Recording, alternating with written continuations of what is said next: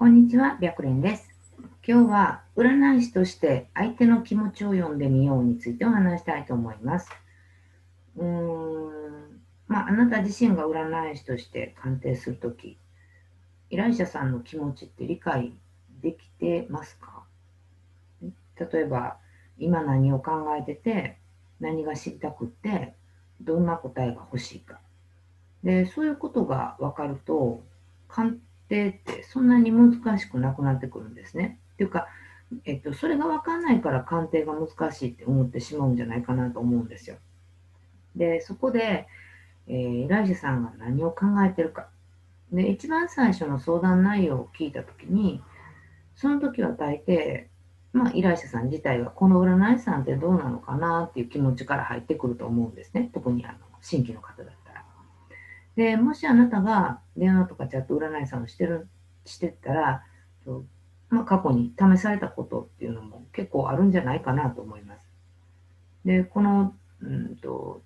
この先生どうなのかなっていうのを、まず第一ステップとして乗り越える必要があるんですよね。で、これは簡単に言えば、最初の相談にし、相談内容にしっかりと答えることです。で、鑑定結果を後回しにするとかじゃなくって、とりあえず最初の悩みを占っちゃうっていうのが、なんていうか、第一歩かなと思ってます。で、そこで信頼していただくことができれば、えー、スムーズに次に進んでいきます。で、それがまあ一番最初の取っかかりみたいなもんですよね。で、次に何が知りたいかなんですけど、これは鑑定がどういうふうに進んでるかで答えははっきり変わっていきます。で、例えば、うんと、彼と復縁したいんだけど、いつできますか？っていうのが最初の相談内容だった場合って、きっと知りたいのは、まあ彼のこと、彼の気持ち、彼との今後が、まあ知りたいんじゃないかなっていう気がします。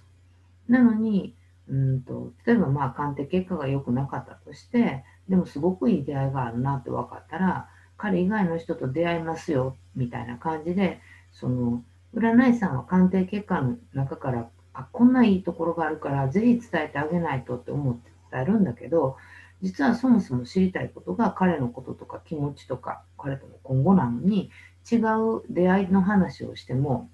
うんと、全然聞いてもらえないんですよね。なので、大切なのは、相談内容から、えー、お伝えする鑑定結果が大きく外れないことが大切じゃないかなと思います。そして最後に、うん、どんな答えが欲しいかですよね。で、まあ、当たり前なんですけど、希望する未来ですよね。例えば、復縁したい彼がいてるんだったら復縁できる。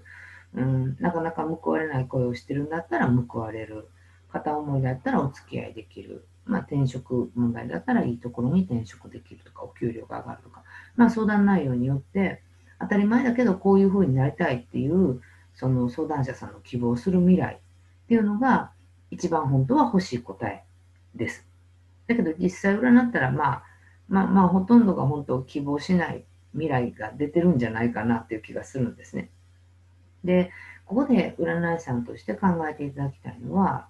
希望しない未来って実は依頼者さんが一番知ってるんですよね。で、まあ当たり前なんですけど、占い師さんに相談する以上にやっぱり自分のことなので自分でいろいろ悩んでると思うんですよ。なので、うん、その希望する未来がなかなか手に入らないっていうことって実は分かってるんですよね。だけど、お金を払って悩みを解決しようと思って来てくださる。ということは、うん、希望しない未来っていうのは当然なんですよ。で、欲しい答えっていうのは、その希望しない未来をどうしたら希望する未来に変えられるかなんですよね。で、どうやっても無理っていう鑑定結果が当然出ることもあります。でも、いつもその、皆さんに言ってるのが、えー、まあ、全く希望がなかったとしても、そのその中から1%を探し出すこと。で、当然その大前提は希望しない未来だよってお伝えする必要はあります。だけど、えー希望する未来が手に入らないからダメだよっていう言葉を聞きたいわけではなくて、何か1%でも可能性がないかな。その可能性は1%を叶えることによって夢が叶うっていうほど大きなものではない。ことの方が多いです。だけど、あれもダメ、これもダメ、それもダメだと、何のために相談したんやろうに、やっぱりなっちゃうような気がするんですね。ななので、うんと、何かどこかに1%、少しでも一歩前に進めることがないかっていうことを探してあげるといいんじゃないかなと思ってます。で、まあ、鑑定って本当、鑑定スタート、まあ、初めましてか何かわかんないけど、そこから、うんと、ありがとうございましたっていうところまでが、本当は一つのストーリーみたいになってて、その中にはやっぱり起承転結があって、で、えーと、もっと聞きたいと思ってもらえるようなストーリー構成みたいなものをやっぱ占い師さんがする必要があるかなと思ってて、でうんと、そのストーリーを、えー、最初相談内容を聞いて鑑定結果を出した時から自分なりに、うんとえー、作成していくこと作成していけば、最終的には依頼者さんにとってすごく満足する鑑定になっていくと思います。